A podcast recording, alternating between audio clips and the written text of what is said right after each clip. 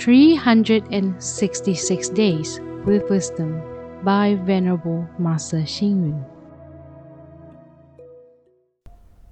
April 12th. One who can accept disadvantage may in return reap a big advantage. One who can undertake suffering may gain immense peace and happiness. One who is amiable will acquire tremendous strength. One who shares wealth may earn a great gathering.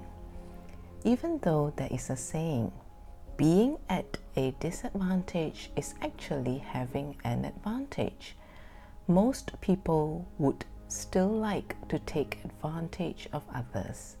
Since no one likes to suffer losses, those who like to take advantage of others are definitely not welcomed by others. Therefore, in handling matters and dealing with others, we should be willing to be taken advantage of because that is the easiest way to earn respect and the one and only way to achieve success in life. The Taiwanese language has a common saying the Buddha is fond of the naive people. There is also a Chinese story about two ghosts who were soon to be reborn in the human world. The king of Hades asked them to choose between being reborn as a giver or a receiver.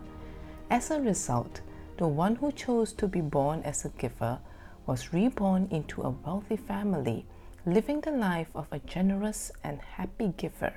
However, the one who hoped to be a receiver was reborn as a beggar, spending his life begging for a living. The moral of the story is that if one knows to give and not be concerned over being taken advantage of, one will have a wealthy life.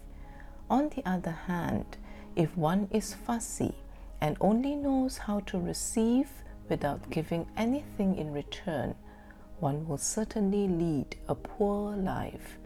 Therefore, to take advantage does not necessarily mean getting an advantage. To be taken advantage of does not mean being at a disadvantage. In actual fact, being at a disadvantage is the way to get an advantage. Read, reflect, and act. To be able to let oneself be in a disadvantageous position is the easiest way to manage things and people, and a great way to achieve success in life. Please tune in, same time tomorrow as we meet on air.